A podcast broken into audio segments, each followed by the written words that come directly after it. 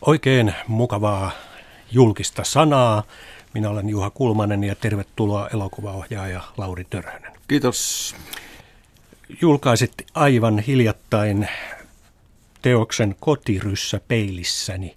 Ei tämä nyt varsinainen muistelmateos ole, mutta on sitäkin hyvin paljon. Mm.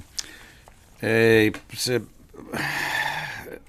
Mä en koe, että että musta on itse se muisteltava aika ainakaan vielä, että, että, että, mutta, mutta aikahan on nyt sellainen, että jos tulee, niin kuin mulle tuli, iso käsi tuli auringon eteen ja, ja sanoi, että tähän kättä päällä, että kirjoita kirja. Ja mä kysyin, että niin kuin koviin kansiin vai sanoin, että kyllä, niin ei sitä oikein sovi kieltäytyä. Ja, ja varsinkin kun se on kirjoittaminen on itse asiassa perimmäinen ambitio, mikä mulla on ollut, niin, niin, niin tota, sitten tuli tällainen. Aivan, tässä on kuitenkin melkein 4500 sivua, mutta koostuu tällaisista, niin kuin sanoisiko, ei nyt novelleista, mutta tämmöisistä esse pätkistä mm, vai mm. miksi näistä näitä no siellä on vähän, Ka- kaikilla on oma, oma nimensä niin. ja nyt aloitetaan semmoisesta kuin keskeltä kirjaa kuin Helsingrad. Siinä kirjoitat. Painaessani megafonin tangenttia suurkirkon portailla tiesin komentavani 11 000 ihmistä. Mistä oli kysymys? Kysymys oli Redsin, äh, eli punaisten Warren Beatin silloisen äh, megatuotannon joukkokohtauksesta, joka niin kuin kertoi vallankumouksen äh, puhkeamisesta Pietarissa 1917 ja, ja tota, sinne me oltiin huijattu. Varmaan viitisen sata ihmistä puettu puvustossa ja loput oli huijattu sitten lehtiilmoituksilla ja tämmöinen silloinen stand-up-koomikko kuin Eemeli kertoi siellä rasvasia juttuja ihmisille ja joka, viik- joka tunti jaettiin, ne sai jonkunlaisen arpalipukkeen, jotka, jotka pääsivät sinne alueelle oli pitänyt pukeutua venäläisiin tummiin vaatteisiin ja karvalakkiin ja niin poispäin, niin sitten sai jonkun arpalipukkeen ja kerran tunnissa arvottiin eh, jonkunlainen Majorkan matka kahdelle hengelle tai jotain muuta. Ja, ja si- sillä tavalla saatiin avustajia sinne. Jokin, en mä muista tarkkaan, mutta se oli ihan puhdasta mm. huijausta. 11 000 ihmistä sanottiin ja sitten vielä jatkat näin, että silmämääräisesti Senaatin torilla on yhtä paljon väkeä kuin kommunistien vappumielenosoituksissa – joissa poliisin mukaan oli 20 000 henkilöä ja tiedonantajan mukaan 40 000 kommunistia. Mm, no niin, niin se, tähän on tota, henkilökohtainen kokemus ja muisto, mutta silmämääräisesti asiat, asiat on niin kuin ne nähdään. Hmm. Mutta tämä 80-luku on nyt ollut aika lailla mediassa esillä ja nyt, nytkin me muistelemme tätä kasariaikaa aika lailla. Lauri Törhön olet tehnyt paljon elokuvia 80-luvulla ja erityisesti olit avustajana näissä suurissa amerikkalaisissa eh, elokuvaprojekteissa, niin kuin tuo Reds, joissa Helsinki näytteli Pietaria tai Moskovaa. Tai näytteli, oli kulissina. Mm, kyllä. Miten se onnistui? No se ensinnäkin, siis suurin osa näistä oli neuvostovastaisia näistä elokuvista, mutta Redshän oli oikeastaan, eh, tuo Warren Beatty oli amerikkalaiseksi varsin vasemmistolainen ja halusi tehdä kunnianosoituksen tälle amerikkalaiselle lehtimiehelle John Reedille, joka, joka sekaantui siellä vallankumoukseen. Ja, ja, mutta eivät ne päässeet sitäkään autenttisille paikoille tekemään, vaan jos dollari oli, jos dollarilla oli ostovoimaa Suomessa ja tarvittiin tarvittiin lunta, niin ne tuli Helsinkiin. Muuten ne meni, jos, jos, kuva, jos oli kesävallankumouksesta kysymys tai kesäneuvoston vastaisuudesta, ne meni Zagrebiin, joka oli halvempi paikka siihen aikaan. Ja, Eli Kroatia. Joo, mm. niin on, silloin se Jugoslavia. No, silloin se Jugoslavia, mm. joo. Siellä on samanlainen arkkitehtuuri.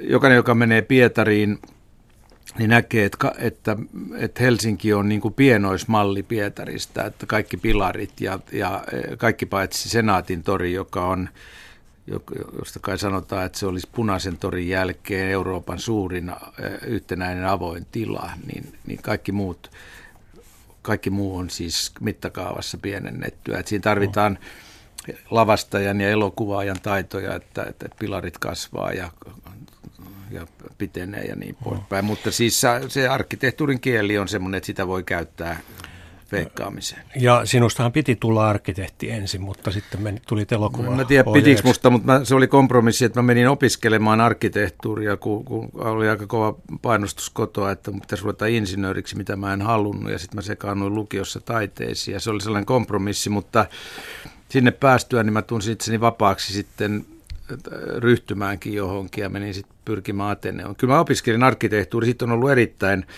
paljon hyötyä ja mä väitän nyt tässä, kun on tämmöinen tilaisuus, että mä olen ehkä kyllä kolmiulotteisuutta parhaiten ymmärtävä suomalainen No elokuva. se tulee näistä teksteistä hyvin mm.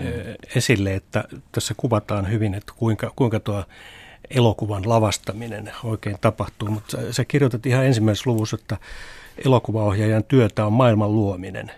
Joka kerta ohjaaja rakentaa elokuvaa kokonaisen maailman, päättää mitä maalaa valkokankaalle ja niin edelleen. Hmm.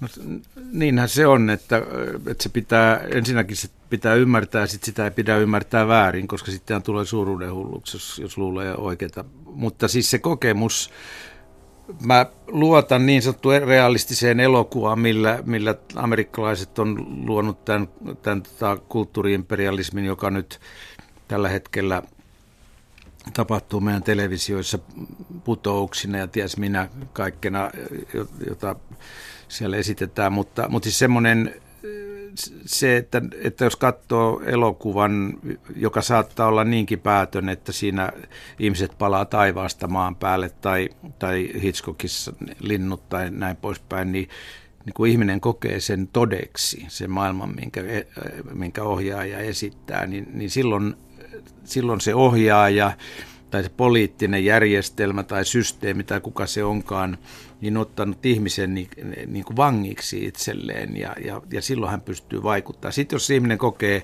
elokuvan taiteeksi, niin sitten se, voi, sit se voi nauttia taiteesta, mutta se ei ole sama asia.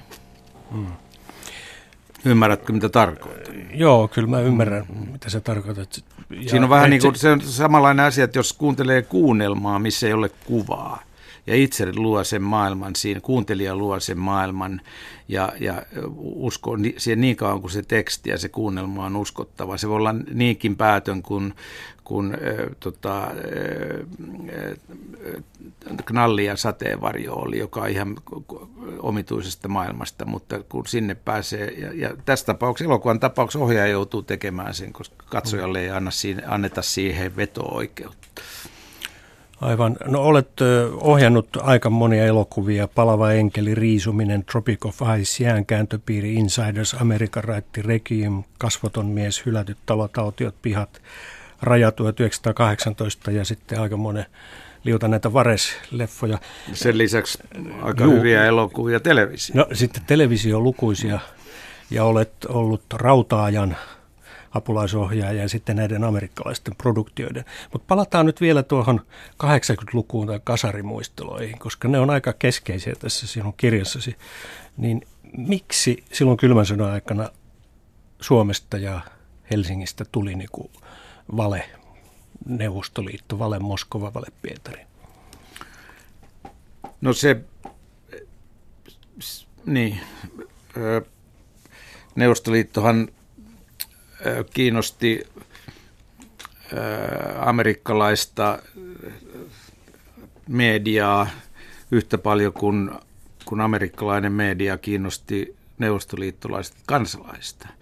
Ja, ja tota, siinä osa niistä jutuista oli avoimesti poliittisia. Mä en ollut kaikissa mukana, siis mä tavallaan perin Åke Lindmanin paikan Åke oli rakentanut sen e, tavallaan edellisen sukupolven 60- ja 70-luvun tuotantojen kanssa yhteydet ja, ja sitten, sitten aikataulusyistä tai muuten niin sitten sit periytyi se, seuraajille ja mä nyt tavallaan sitten kai sen Nooken paikan täytin siinä.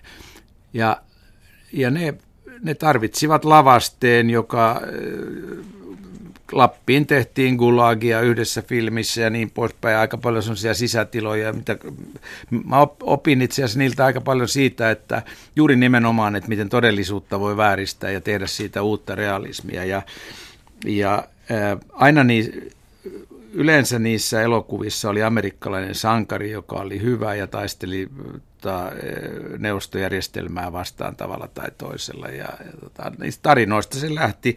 Gorkin puisto, joka oli suurin ikinä Suomessa tehty Amerikan tuotanto, niin, niin se oli heitetty roskakoriin silloin Carterin aikana, tai kun oli pehmeämmät suhteet. Kun Reaganista tuli presidentti, ne kaivoi sen esiin, ja, ja, ja siinä oli selvä tämmöinen poliittinen suhdanne. Mm. Ja, ja se on hyvä esimerkki siitä, Dennis Potter, joka oli Pennies from Heavenin ja, ja niin poispäin tekijä, kirjoitti käsikirjoituksen, joka epäonnistui ja äh, Michael Apted, joka on hieno englantilainen elokuvaohjaaja, oli palkattu tekemään, äh, ohjaamaan se elokuva ja, ja tota, luultavasti aika paljon niin kuin, äh, tarina vie, mutta kyllä rahakin vie. Mm-hmm. Nämä, nämä on kaikki nämä, nämä missä Amerikan hommat, missä mä olin mukana, niin on ennen kuin mä teen ensimmäisen pitkän elokuvan. Niin että ne oli tavallaan, se sopi mulle semmoiseksi, että... Oli sun koulu. No se oli osa siitä. Siis mä olin käynyt, teet, elokuva, niin. mä olin käynyt elokuvakoulu, mä olen ylpeä siitä. Koulu oli ehkä erilainen kuin mitä se nyt on.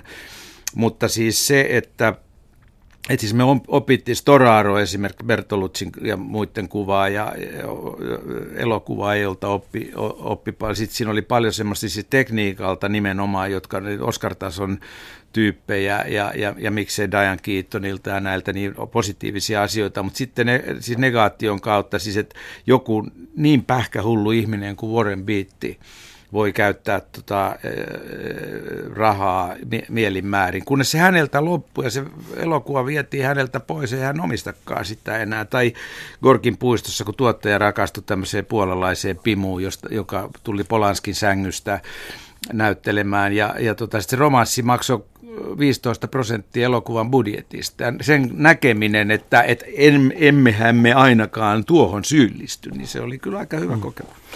Lauri Törhönen, mun pitää kiittää sua nyt Kiitos. tässä julkisesti. Mistä? Siitä, että kun olit Korkin puistoa avittamassa täällä, niin minäkin olen hyötynyt siitä.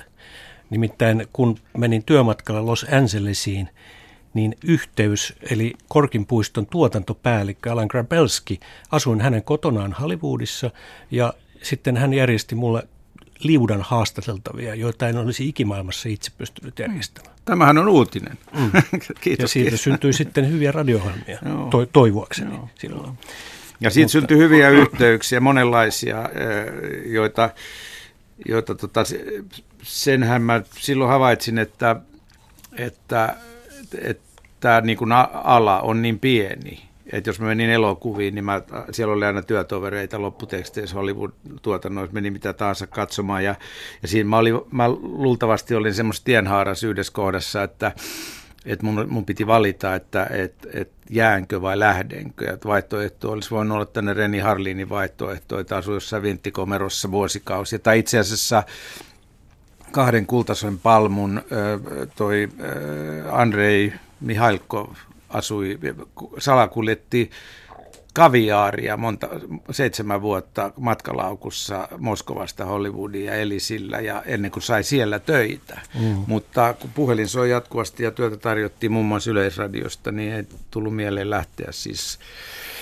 raapimaan ovia. Palataan siihen Yleisradioon kohta tässä julkisessa sanassa, jossa on Lauri Törhönen vieraana, mutta mennään nyt ensin tähän, miksi tämän kirjan nimi on Kotiryssä peilissä, niin sanoo yhdessä jutussa, että katson peiliin ja näin, olin aivan selvästi venäläisen näköinen, vaikka muun muassa Jaakko Pakkasvirta aikanaan silloin filmityössä kielsi, että ryssäsanaa ei saa käyttää, mutta sinä selität, miksi käytät isäsi. No joo, se, se musta saksalaisethan on yrittänyt vaihtaa autobaanin ja Volkswagenin nimen sitä varten, että, että Hitlerillä on sormensa pelissä näissä. Ja, ja kun ryssä on, on, on, on ryssä ruotsin kielellä ja, melko, ja, ja saksan kielellä ja niin poispäin, niin, ja se on sellainen käyttösana, joka on, on ollut ö, tota, kyllä sitä voisi ajatella niin, että kun homoista puhutaan niin kuin ihmisoikeusmielessä ja sitten sit homotellaan tuolla koulun pihalla, niin käytetään samaa sanaa kahdessa eri merkityksessä. Että, et, mutta tuohon aikaan ryssä koettiin niin kuin neuvostovastaiseksi sanaksi ja kaikki neuvostovastaisuus oli poliittisessa pannassa ja no, eihän minäkään sitä niin kuin viljellyt mutta kun sitä oli tottunut kuulemaan kotona, niin mä, mm. mä ymmärsin, että tota, ja kun mulle ei ole ollut siis minkäänlaista fobiaa venäläisiä kohtaan koskaan, toisin kuin isälläni oli. Ja, ja, ja, tota, ja sitten kotiryssähän on termi, mä en tiedä, saattaa olla kaupallisesti huono nimi, se piti 15 sekunnissa keksiä tämä kirjan nimi, mutta kun, kun muistaa näitä kotiryssä vainoja tai oikeudenkäyntejä, Mats Dymelliä ja, ja Jaakko Laaksoa ja Ike Kanervaa ja Zyskovitsia ja kaikkea sekoitettu näihin asioihin, niin onhan siinä tietty ironia kätkettynä tuohon. Se, että todennäköisesti olen myös tota venäläisen näköinen jossain määrin, mutta sitähän mä itse pysty arvioimaan. No isäsihän oli sieltä nyt jo siis sodassa menetetyltä tai luovutetulta alueelta. Jostain elävä esimerkki sieltä samalta, samasta pitäjästä ihan muutaman kilometrin päästä Aira Samuliin. Että hmm. ihan sieltä. Mutta siis isäsi oli taistelulentäjä sodissa ja hän äh, haavoittui ja ammuttiin alas ja tota, oli niin sanotusti vankileirillä Kulagissa – aika monta vuotta. Ennen Ei ollut, kun, se on ihme, monta kuukautta. Joo, se on vain talvisodan ajan, siis joo. itsenäisyyspäivästä jonnekin äh, huhtikuun loppuun. Se on ihme, että hän pääsi sieltä pois, koska hän osasi Venäjää ja häntä kidutettiin sen äh, tiedon perusteella, vietiin kolmeen kertaan ammuttavaksi, ja, mutta tuli takaisin kuitenkin. Hän oli erittäin sitkeä ja, ja, ja, ja tuommoisissa tilanteissa niin, niin tota, pärjäs hyvin. Joo, ja tässä on se hauska tai miten se nyt sitten sanoo, onko tämä hauska, eikä se on enemmänkin niin kuin... Eikö se ole hauska lailla, kirja? Kirja on hauska, että se on herkullisia juttuja, sanotaan herkullisia, enemmän kuin hauska. Niin tuota, tämä isäsi tarina siitä, että kun hän sitten myöhemmin koulutti Finnairin tai silloin sekä Aeron lentäjiä, niin tai joutui sitten, tai häntä pyydettiin virkansa puolesta lennonjohtoa kouluttamaan tuonne Moskovaan, niin hän sitten meni, mutta miten? Niin hän, hän ei halunnut sen jälkeen, kun, kun bolshevismi ja Neuvostoliitto oli vienyt häneltä kaksi kotia ja, ja vienyt kolme kertaa ammuttavaksi ja niin poispäin. Hän ei halunnut jalallaan astua Neuvostoliittoon. Hän sanoi vielä, hän kuoli 84 ja sanoi, että sinä tulet näkemään, että Neuvostoliitto romahtaa. No, hän kuoli viisi vuotta liian nuorena, että olisi itse nähnyt sen, mutta kukaanhan ei sitä silloin uskonut, että hän oli var, varmaan ainoa. No hän ei halunnut astua jalallaan Neuvostoliittoon, mutta hän oli ainoa, joka osasi Venäjää ilmailupiireissä, joka pystyi kouluttamaan näitä Finnairin lentäjiä kommunikoimaan alustavasti, tai avu, avustavasti Moskovan lennonjohdon kanssa, joka taas ei kunnolla puhunut englantia. Ja, ja tota, isä lensi 12 kertaa Moskovaan käymättä Neuvostoliitossa teknisesti, että siellä oli... Miten se järjestettiin? No siellä oli suurlähetystön auto vastassa lentokoneen vieressä ja sitten hänet vietiin hotelliin, jossa se huone oli, oli äh, muodollisesti äh, kategorioitu Suomen maaperäksi ja hän meni huoneeseen eikä poistunut, että tuotiin ruoka sinne ja katseli Moskovaa ikkunasta, mutta ei, ei suostunut jalallaan astumaan sinne. Ja tämä kertoo, tämä kertoo tietysti isästä, mutta kertoo se myöskin, se kertoo myöskin siis tilanteesta, mikä silloin on politiikasta, mutta se kertoo myös siitä asiasta, mikä musta on aika jännää, kun nyt on tämä kauppasaartojuttu. Mä olin Viipurissa just viime torstaina pitämässä yhden luennon, luennon tota, kun venäläiset ja haluaa suomalaisten kanssa elokuvan yhteistuotantoa ja mulla on siitä kokemusta enemmän kuin kellä Edvin Laineen jälkeen.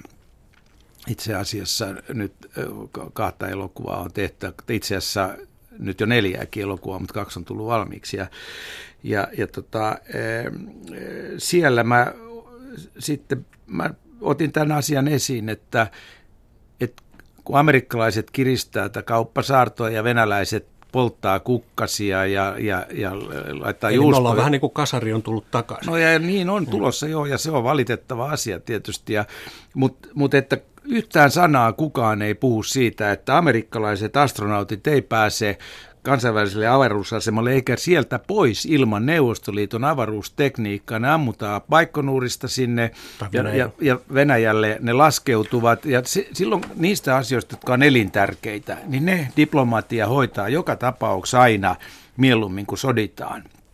Että ei se olisi muuta kuin Putin pani ruuvin kiinni tota, sen Baikonuurin osalta, niin sinne amerikkalaiset olisi kymmenen vuotta avaruudessa. Mm-hmm.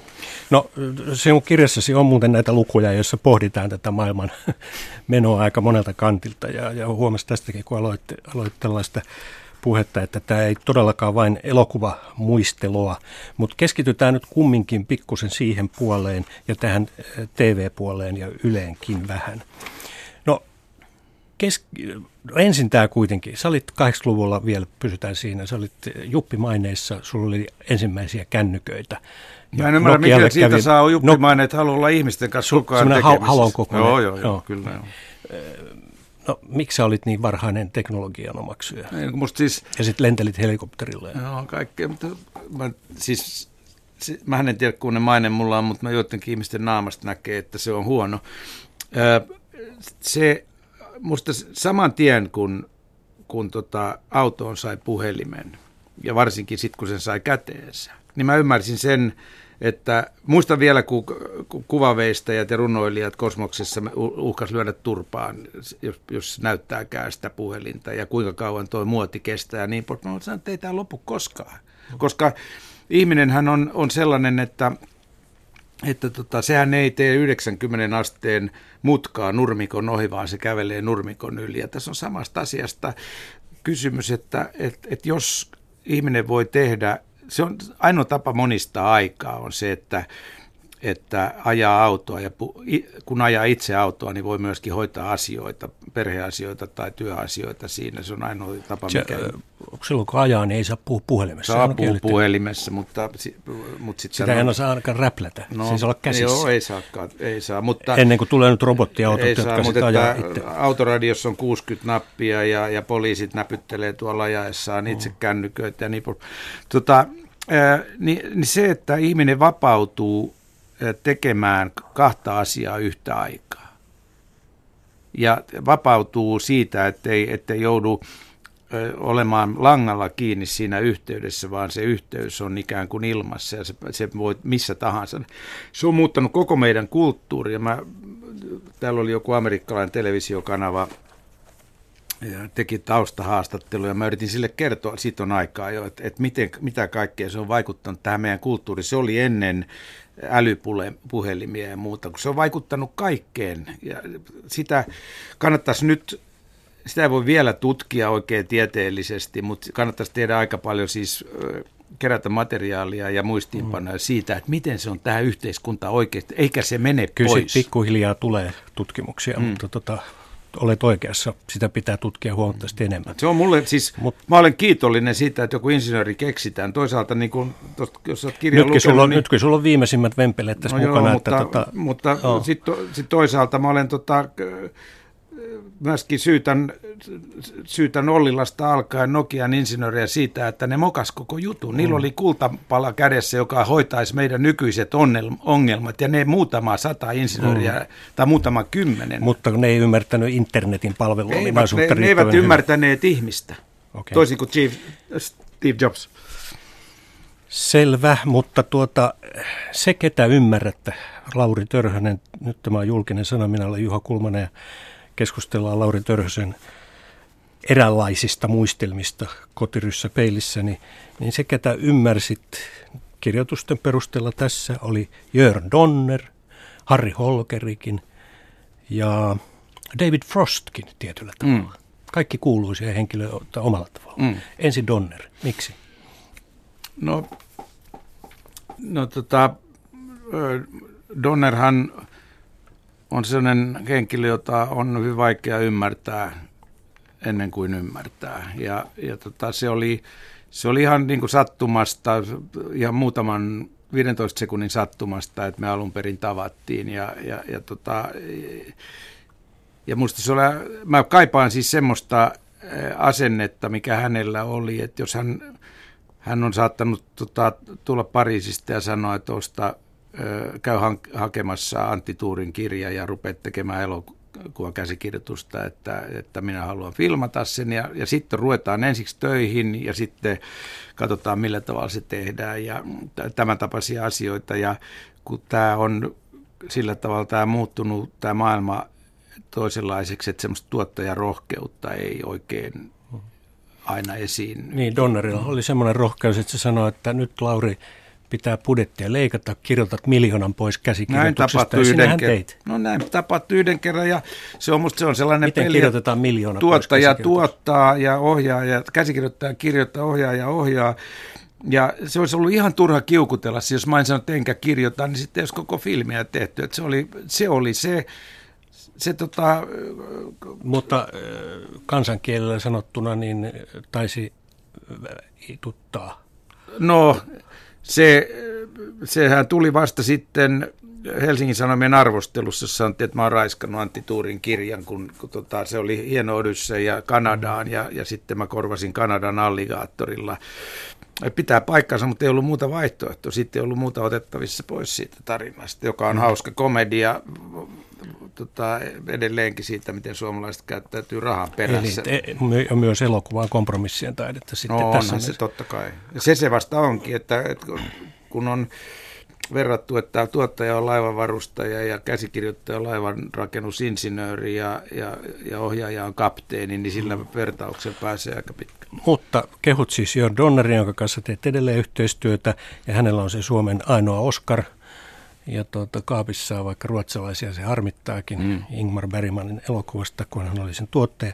Mutta sitten Harri Holkeri, teit hänestä pressavaaleihin filmin ja kuvasit mökilläkin ja et saanut kuvata sukukalleuksia. Ei joo, se mä en ole ymmärtänyt, mitä varten tota, miehen sukupuolielimet tuotaan kalleuksia, mutta Holkeri on hyvä esimerkki siitä, ja se on aika yleispätevä, että, että niin sanotut julkisuuden henkilöt, mitä enemmän niillä on julkisuutta, niin sen, sen ää, enemmän esille tulee semmoinen puoli, mikä ei ole niitä itseään. Että siihen tulee joku kummallinen.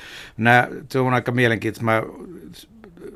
Tämä on ehkä johtuu ammatista, ehkä muuten vaan henkilökohtaisesta röyhkeydestä, mutta aika monta pääministeriä ennen Kataista on siis joutunut työasioissa tekemisiin tai jossakin, ja, ja niin kuin nämä Yrmöt, Lipponen ja, ja, ja, ja, ja Niin, Holkeri, Lippostakin muuten kehut. Joo, niin, niin ne on ihan hirveän mukavia ihmisiä, nopeita mm. ja, ja joustavia ja kaikki oikeassa elämässä. Ja, sit mitä, ja mä ihmettelen, siinä on niin kuin Donnerin ero tai Esa Saarisen ero tai, tai jonkun, että et mitä varten ne vetää sitten tämän tota, suomumaskin eteensä, kun ne tulee julkisuuteen ja rupeaa näyttelemään jotakin semmoista roolia, mitä ne ei ole itse, koska ne pärjäisi ihan hyvin sillä oikeallakin roolilla. Mm.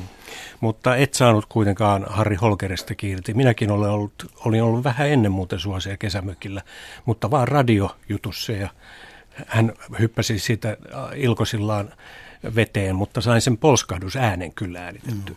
Mutta se ei ollut tuota, tärkeää siinä, siinä se, se on mielenkiintoista niin kuin tässä jutussa, että, että siis tuottajahan oli Harri Holkerin Laahuksen kanssa paljon mm. tekemisissä. Ja mulle tu, Pekka ja sä sait siitä mainit, huonoa mainetta Ei, mielestäsi. Mä, joo, ja mulle... Miksi? No sit, ky, sit, Kertoiko se ajasta? No sen, että... tuottajalla ei ollut muita ohjaajia, jonka hän olisi uskaltanut päästä pääministerin kanssa samaan huoneeseen. Hän kysyi mua, ja mä ajattelin, että, sit, että mä leim, mut leimataan sillä tietenkin. Ja sitten mä ajattelin, että, että vähän niin kuin jakaakseni sitä leimaa, niin mä haluan siihen hyvän toimittajan, koska mä päät, päättelin... Eli Erkki Toivosen. Joo, mä päättelin, että Harri Holkeria ei voi panna näyttelemään Harri Holkeria, että siitä ei tule mitään, vaan häntä pitää haastatella niin kuin televisio-ohjelmassa.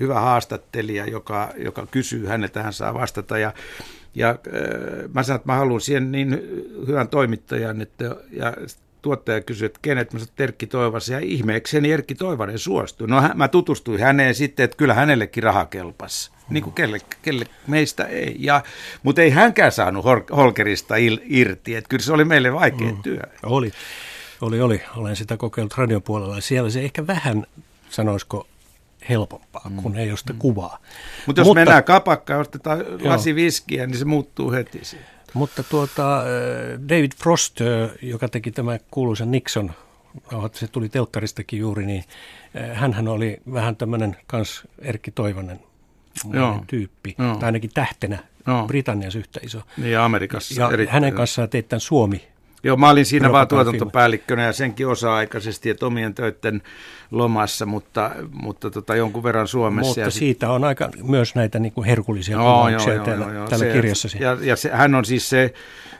no, no tietysti äh, Warren Beat ja, ja Diane Keaton ja niin poispäin, mutta näyttelijä on eri asia kuin olla tuonne tähtitoimittaja, joka, jolla on niin kuin tämmöinen faktapohja. Hän, se hänen niin kuin, massiivinen julkisuutensa ja sitten se, miten hän loukkaantui, jos ei häntä tunnistettu. Hmm.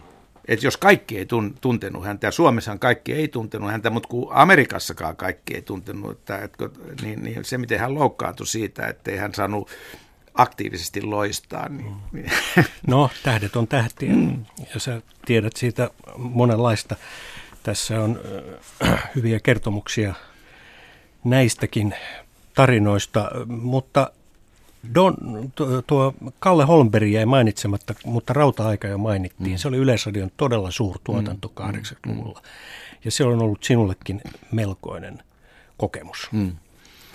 Ja Kalle Holmberg oli sanonut, että demokratia mihin? Helvettiin, niin. demokratia helvettiin. Että joka siis paremmin ei voi kiteyttää sitä asiaa, että juuri mikä oli se tavallaan maailman luomisasia tuossa aikaisemmin, että, että ohjaaja on vastuussa siitä elokuvan tekemisestä. Ja, ja siellä ei se, että, että joku rupeaa ehdottelemaan, tota, no Ruotsissahan on pitää olla 50 prosenttia työryhmästä naisia ja siellä on tämmöinen jut, juttu, tota, mulle kertoi kollega silloin, kun mä olin tuolla elokuvakoulussa dekaanina, niin että et Ruotsissa oli ollut joku rakastelukohtaus, missä näyttelijät ö, oli alasti, niin kuin yleensä rakastellessa, ainakin osa ihmisistä on, niin niin tota, näyttelijä oli vaatinut, että kuvausryhmän pitää, että kyllähän näyttelijä, mutta kuvausryhmän pitää riisuutua alasti niin kuin demokraattisista syistä. Ja, niin, että,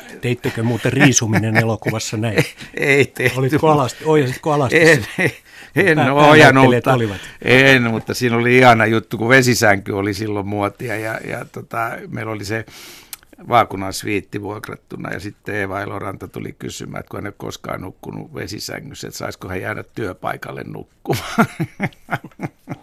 Niin, nyt oli just kirjoitus, että vesisängyt tulee takaisin. Niin. En tiedä, tuleeko takaisin, mutta että niiden myötä on jotakin menetetty kenties. En usko. En usko. en usko. Lotina ainakin. Joo.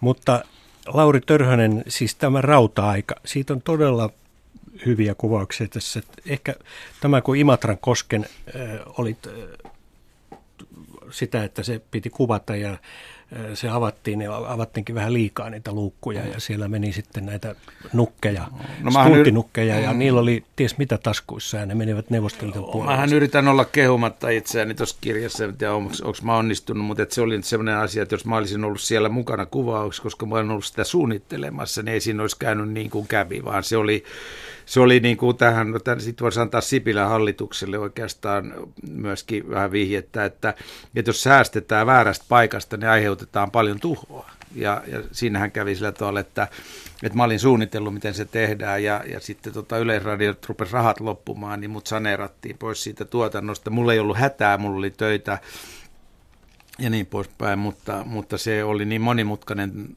tuo, tuotanto sen Imatran kosken avaaminen ja sehän Tuonella virta ja kaksi kuuluisaa näyttelijää, jotka meinas hukkua ja niin poispäin. Ja, että siinä, siinä kohtaa ei olisi kannattanut sitä, sitä, joka sen oli organisoinut, ei olisi kannattanut siis säästää siinä kohtaa. Mutta niin ei siinä, siinä kukaan kuollut, mutta... Palomiehillä oli kuulemma arvokkaita esineitä. Oli kultainen Rolex oli vielä palomiehellä vaatteissaan ja, ja tota kaikkea semmoista, mitä jälkeenpäin joutuu korvaamaan. No Yleisradio on sinulla on selkeästi jonkunlainen viharakkaussuhde. Enemmän rakkaus. No kyllä siinä on vähän tätä, tai ainakin vinoilu, no rakkaussuhde, mä, sanotaan näinpä. Joo, mutta Vinoilit he, en herkullisesti myöskin. En nykyiselle yleisradiolle, mutta Miten on, on aikaisemmin resursseja tuhlattu ja, ja, ja sääntöjä noudatettu? No. Esimerkiksi näin, että yleisradion auto ei mene jäälle. se on niin pitkä juttu, että pitää hankkia kirja ja lukea sieltä, mutta se, se, se oli tota, on niitä muitakin tarinoita tapahtui ja, ja mä olin televisioteatterissa äh, harjoittelijana ja apulaisohjaajana jo, jo opiskeluaikana ja näin sen kaiken sen. Mä näin sen mittaamattoman rikkauden, mitä, mikä tämmöisessä neuvostoliittolaistyyppisessä instituutiossa on, missä mikään, millään asialla ei ole hintaa. On, on laatu ja määrä, mutta niille ei ole hintaa. Ja jos on asemassa niin kuin ohjaaja saattaa olla – tai siis tuotannon suhteen, niin voi toivoa mitä hyvänsä. Niin kuin, niin kuin tämä, minkä mä kerron tuossa, että mä olisin kyllä pärjännyt ilman, että lähetetään kokonainen höyryveturi toiselle puolelle Suomea korjattavaksi ja tuodaan takaisin, kun se menee kuvauksi rikki. Mä olisin pärjännyt siinä, mm. mutta kun tullaan sanomaan, että se on itsestään selvää, että se lähetetään ja se tulee takaisin, niin eihän mä kieltäytynyt. Se oli 200 mm. 000 markkaa maksoi se tämä, tämä pelkkä äh, kuvausten siirtäminen sen takia, mm. mutta en, siksi ollaan tässä tilanteessa yleisradiossa ja valtakunnassa ja niin poispäin, että kun mikään ei ole maksanut mitään. Joo, nykyään kyllä on kaikki hinoteltu huomattavasti tarkemmin ja, ja on tulosvastuuta ja niin edelleen. Siksi, siksi varmaan, Mutta no joo. Se, se aika, mistä puhut, niin näin ei ollut silloin. Voin itsekin sen todistaa jollakin lailla. Tuota, muun muassa siitä vinoilet, että silloin kaikki matkustivat ykkösluokassa. No se ei, ole musta, se ei ollut musta huono asia, eikä e, se, sehän oli... Äh, se liittyy... Silloin pystyttiin tekemään duunia siellä. No kato, se ei no, ollut itse asiassa Yleisradio, joo, se, no. se oli... Se oli, noudatettiin valtiovirkamiesten Niin, aivan oikein, joo, joo. No, mutta täälläkin nyt radiotalossa teemme tätä Lauri Törösen kanssa suoraa lähetystä julkinen sana, niin täälläkin on muutokset ja poraillaan pitkin ja tästä poraamisesta, en tiedä kuuluuko se tästä läpi, mutta joka tapauksessa poraamisesta tuli mieleen, että tuossa vieressä Maikkarilla te jotkut kuvaukset jouduitte siirtämään jonnekin huut helvettiin, kun, kun siitä meni pusseja ja poraa, niin ties mitä on. No ei se ollut, se oli bussin ääni eikä niitä kuvauksia siirretty, mutta se, se että... Maalastettiinhan se Tukholma, eikö se niin sanottu? Ei, no se ei, se, ei se ollut siitä johtuvaa, se oli siitä romanssista johtuvaa. Että, Jaha. että, että tota, se oli vaan, että, että Mainos TV rakensi tyhjän huone, jonka se ilmoitti elokuvastudioksi, mutta sitä ei ollut ääni eristetty. Tämä, että se siirrettiin Apted, tämä viisas englantilainen ohjaaja, kun, kun tämä tuottajan ja, ja Eli tämän, Korkin puisto. Korkin puisto, tuottaja ja pää, naisnäyttelijän romanssi kehittyi. Se tuli musta kolmiodraama, kun pää, miespäänäyttelijä halusi myöskin sitä naispäänäyttelijä. Sitten tuli niin, niin kova tota, kolmiodraama, että Apted pur, antoi purkaa studiosta lavasteen ja vei sen Tukholmaan ja rakensi sen uudelleen sinne sitä varten, että hän jätti tota, tämän rak- rakastelukohtauksen kuvaamisen viimeiselle kuvauspäivälle sitä varten, että jos joku tappaa toisensa, niin sitten ei ole enää väliä sen jälkeen. No, tällaisia äh, ihmissuhde-draamoja, jos äh, joutui elävässä elokuvan kuvauskokemuksessa äh, näkemään, niin varmaan se auttoi myös sitten näiden salattujen elämien kuvaamisessa. No jossa oli, sehän oli yhtä ihmissuhde. No, mä olin naimisissa tota, tuottajan kanssa. Eli ja... olet myös ollut salkkaria ja kotikatua, olet joo, ohjannut olen, kotikadun tietyt juhlajaksot. Joo, joo, se oli musta kauhean, mä olin kauhean otettu siitä, että kun tuli kotikadun jakso 500, niin sitten mut kutsuttiin ohjaamaan sitä ja, ja tota, en, en, eihän mä ole työtä vierastanut ja, ja ne on, niistä, niissä on niistä, sa, salkkarit esimerkiksi on semmoinen, että se on se on koneistettu, ei ehkä, ehkä se on tuotteistettukin, mutta se on koneistettu se tuotanto semmoiseen, semmoisella tavalla, että siitä olisi kellä tahansa opittavaa. että näkee tuolla, tai ehkä ei nyt tällä hetkellä, mutta on nähnyt tuo pitkän elokuvan puolella niin pimeitä ja pöyristyttäviä tapoja tota, tehdä samoja asioita huonosti. Niin. Mm. Lauri Törhän, mulla oli tässä varalla semmoinen, kun teimme joskus silloin, kun olit elokuvakoulun johtaja ja pro, elokuvaprofessori siellä, niin haastattelu julkiseen sanaan, mutta nyt emme kuitenkaan taida sitä kuunnella, kun sulla tarina kulkee tässä Mä muutenkin. Muist, muista edes, että semmoista on tehty. On semmoinen mm-hmm. tehty ja tuota, siinä se päättyy siihen, että sanot, että naiset tulevat. No. No, ovatko he tulleet? On ne tulleet sekä hyvässä että pahassa, että, että, tota, että niin kuin ehkä tuot, ainakin rivien välistä tuot kirjasta huomaa, että, että, että mulla on sellainen käsitys, että mies ja nainen on eri sukupuolet. Ja, ja tota, monellakin tavalla se, että, että naisessa on synnynnäisesti ja rakenteellisesti semmoisia hienouksia, mitkä mieheltä puuttuu, että mies on tottunut korvaamaan vallalla ja voimalla.